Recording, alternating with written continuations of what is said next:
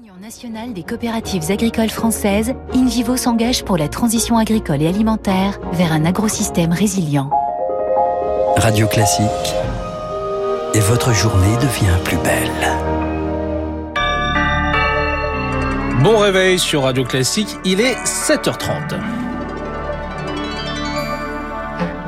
La matinale de Radio Classique avec Eric Koch. Et à la une de votre journal, le mois de juillet s'achève avec la relève sur les lieux de vacances entre juilletistes et haussiens. L'occasion de faire un premier bilan de la saison touristique pour les hôteliers et les restaurateurs. L'inflation joue un rôle important dans les changements de comportement des touristes, notamment dans leur choix de destination ou d'hébergement. Noé Girard Blanc. La Côte d'Azur perd en attractivité, la façade atlantique qui gagne au change. Les touristes semblent déserter la traditionnelle autoroute du soleil pour se tourner vers l'océan. C'est le constat que dresse Catherine Kérard, vice-présidente du groupement des hôtelleries et restaurations de France. La clientèle euh, étrangère du nord de l'Europe n'est pas présente. On n'a pas les Italiens sur le bassin méditerranéen non plus. Et puis euh, la clientèle française a sans doute privilégié, euh, je dirais, des, des températures plus clémentes fait attention à sa consommation, fait attention aux tarifs.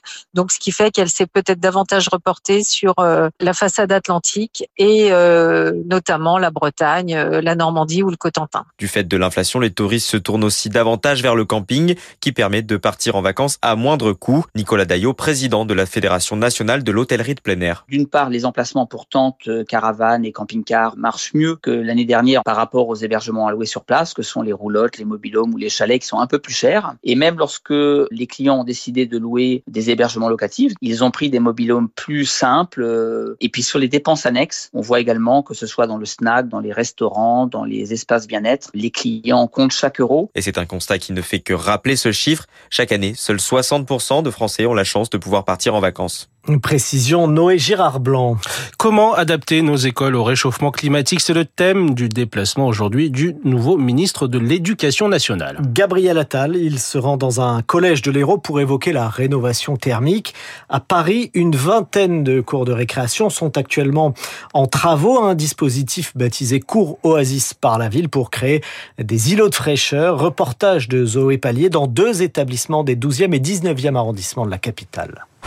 Dans cette cour rectangulaire, plus de marelles au sol, mais des tractopelles et des montagnes de gravats. La première étape, c'est de démolir, enlever l'asphalte. Adélaïde Dupré de Pomarède est paysagiste. Remplacer le bitume par des matériaux plus perméables, explique-t-elle, fera perdre à cette cour de récréation entre 1 et 3 degrés. Toute cette zone-là, donc on va installer des petits végétaux sur environ 1000 mètres carrés. Ces bâtiments sont des bâtiments des années 70, hein. donc en fait ils prennent aussi énormément la chaleur. Donc il va y avoir des lignes d'arbres pour qu'à terme, il y ait de l'ombrage qui vienne sur ces façades.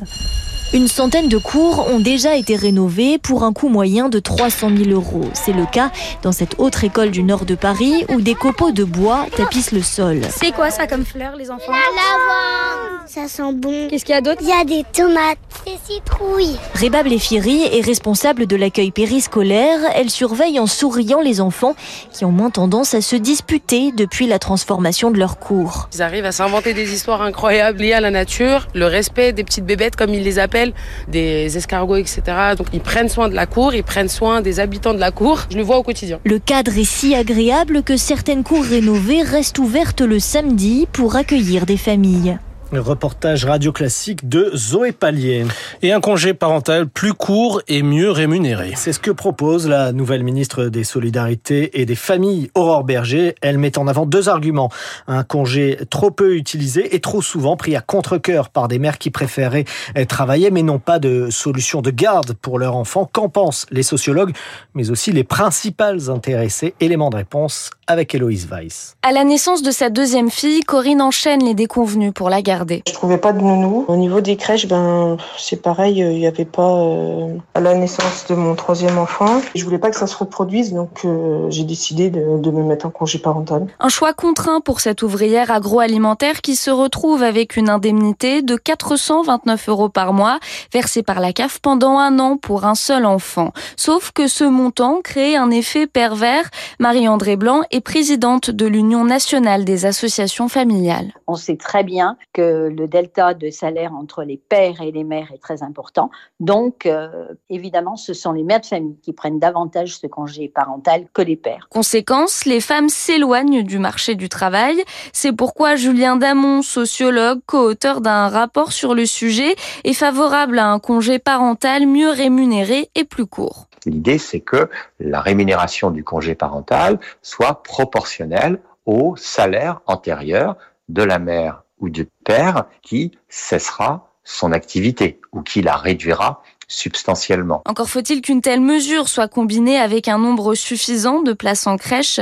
Il manque en France plus de 200 000 places. Les précisions signées Héloïse Weiss pour Radio Classique. À l'étranger, Paris et les Nations Unies condamnent le coup d'État au Niger. Le Niger qui bascule dans l'incertitude, ce pays du Sahel est l'un des derniers alliés de la France et des Occidentaux dans la région. Bonjour Lauriane Toulmont. Bonjour.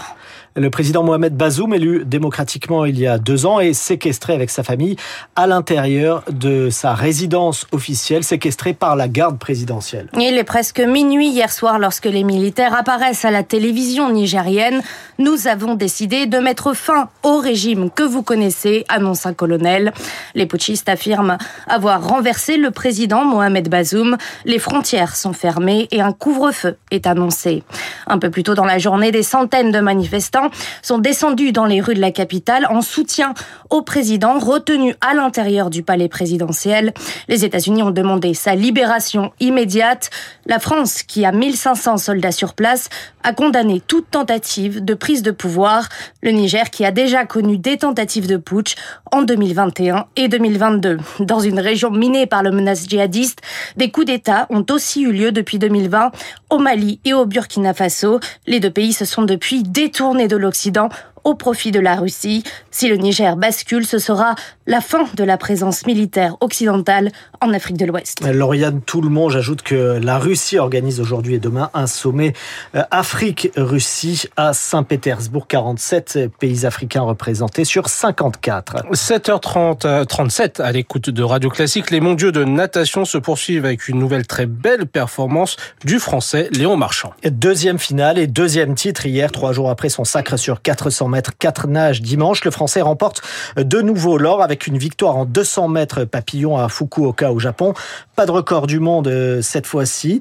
Cet après-midi, le Toulousain défendra également son titre du 200 mètres 4 nages. Toujours en sport et cette fois en France, mais toujours euh, avec euh, donc le club historique du FC Sochaux, pardon, c'est dur à dire, quasiment sauvé. Et pas pas un nom qui est sauvé par un nom qui ne lui est pas étranger, celui de Romain Peugeot, l'arrière-petit-fils du fondateur du club, Jean-Pierre Peugeot.